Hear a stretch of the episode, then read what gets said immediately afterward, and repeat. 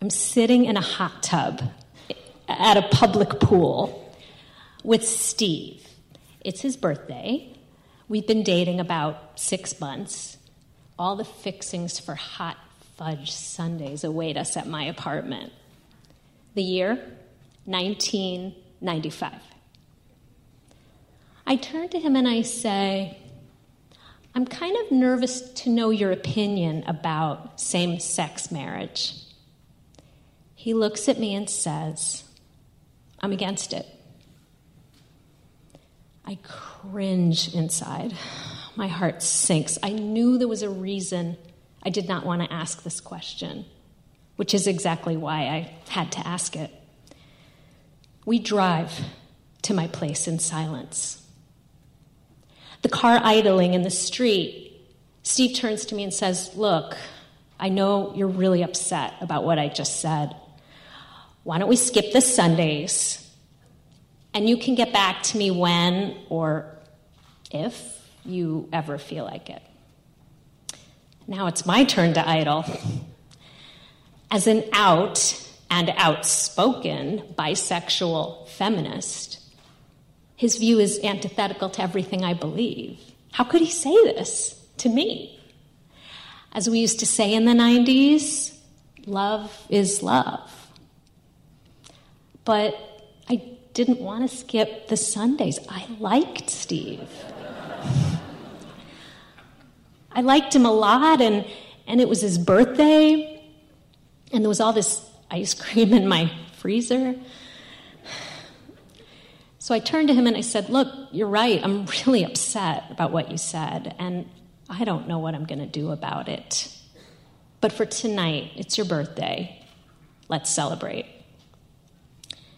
After he left and I was alone with my thoughts, I asked myself, How did I get here? I got here by way of the engineering building where I had gone nine months earlier to interview with two male senior faculty members for the position of graduate student representative on the presidential search committee. Convinced I was the token lesbian, I decided to dress the part from my $10 Goodwill baggy black dress to my long johns with holes in them, and of course, my hiking boots. As I stood in the hallway waiting for these guys to show up, staring at some incomprehensible engineering poster, a voice from behind me says, Leah Haravan, it's nice to finally meet you. I turn around slowly, give him the once over, and say, Which one are you? I'm the good looking one, is Steve's response. And he had me. Not because he was, in fact, good looking. He was tall, skinny, bald, and male. Not my type. He had me because he was funny, clever, quick on his feet, not intimidated by me, and most importantly, could give it as good as I could. And thus began our friendship. We're all wrong for each other. He's 47, I'm 27. He's six feet tall, I'm five, okay, four nine. He's from Indiana. I'm from New York.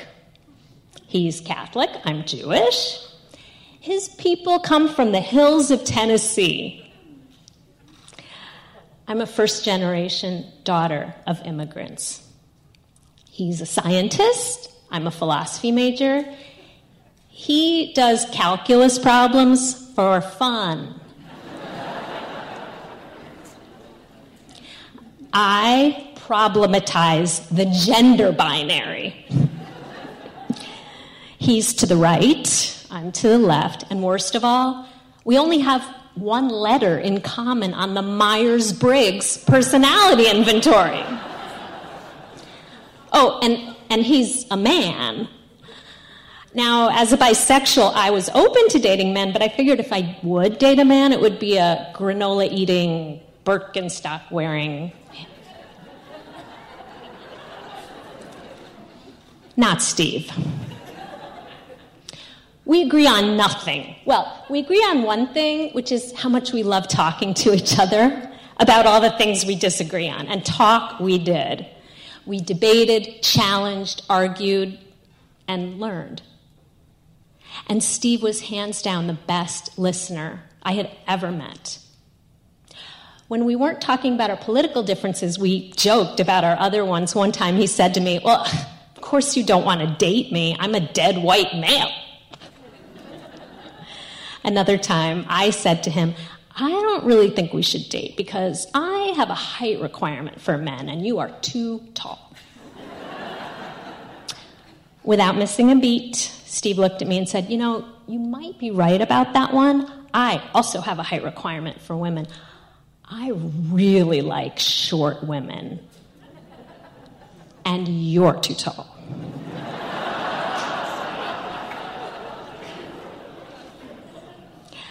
we laughed a lot and felt very connected to each other. At the same time, I was kind of living a double life with one foot in the lesbian community and the other exploring this relationship with Steve.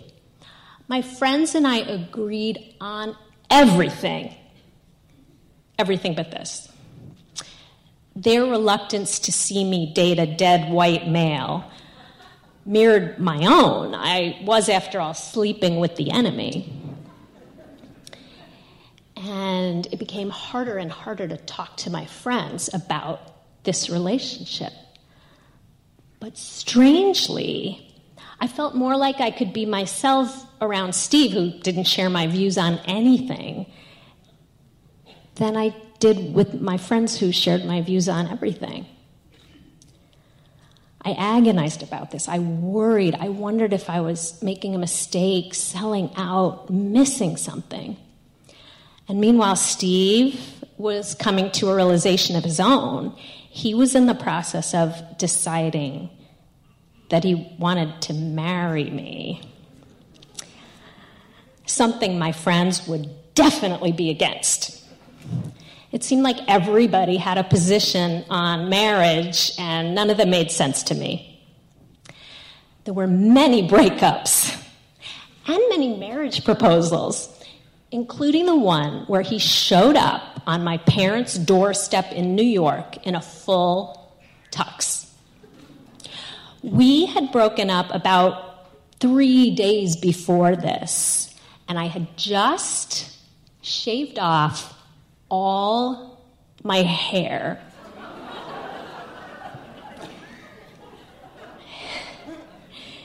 he got down on one knee, looked up into my bald face, and said, I know you're not ready to make this decision right now, but could you please just hang on to this ring while you're thinking about it?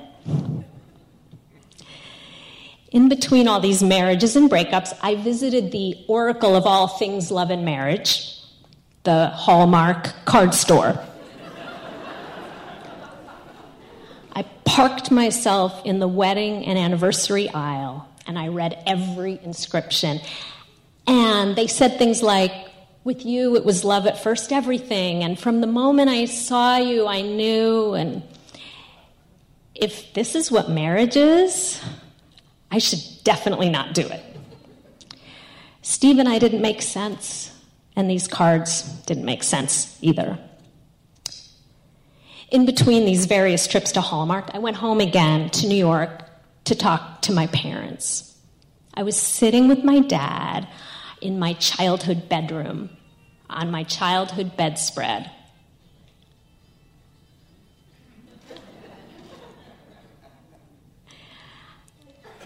childhood bedspread. Still oddly brightly colored with those 1970s flowers, just as bright as 20 years ago.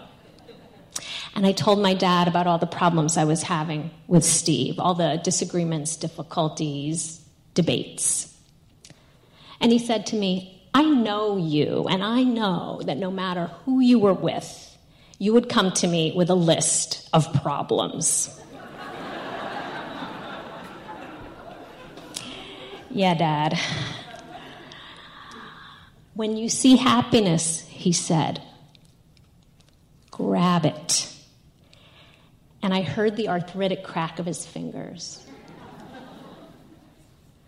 and I saw his wedding ring in the light.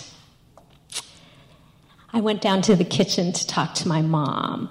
My mom is more the pragmatist to my dad's romantic. And she told me that the secret to a good marriage is twofold marry late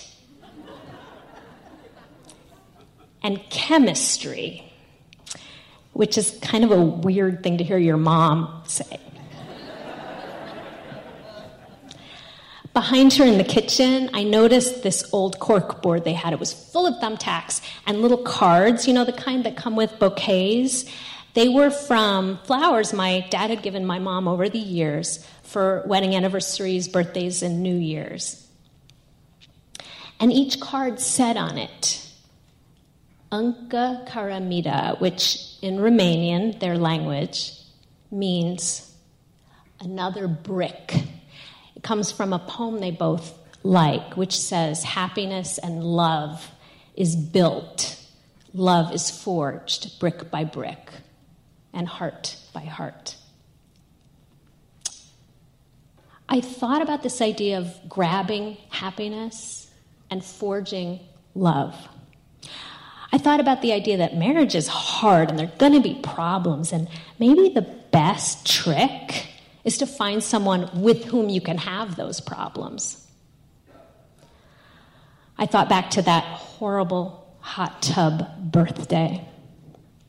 And I wondered if maybe just as those Hallmark cards didn't apply to me, maybe other ideas about relationships don't apply to me either. What if agreement is overrated and disagreement is underrated? What if difference can strengthen a relationship? What if people who are all wrong for each other aren't really? What if love is love? Well, I finally accepted marriage proposal number four. he rented the tux again. This time he proposed to me at a Romanian restaurant in Chicago, in Romanian, but that's another story. 24 years and four very independent minded children later. The relationship still, in many ways, does not make sense. But in many beautiful, difficult, growthful, and joyful ways? It does. Both of these are true. My choice is to hold these truths alongside each other as Steve and I build a life brick by brick and heart by heart. Thank you. Just going to run this dog to see if we can find any type of uh, human remains that are left. Listen to Where Secrets Go to Die The Disappearance of Derek Hennigan. From the Detroit Free Press, a new podcast set in the woods of Michigan's Upper Peninsula. Available on Apple, Spotify, Freep.com, or wherever you get your podcasts.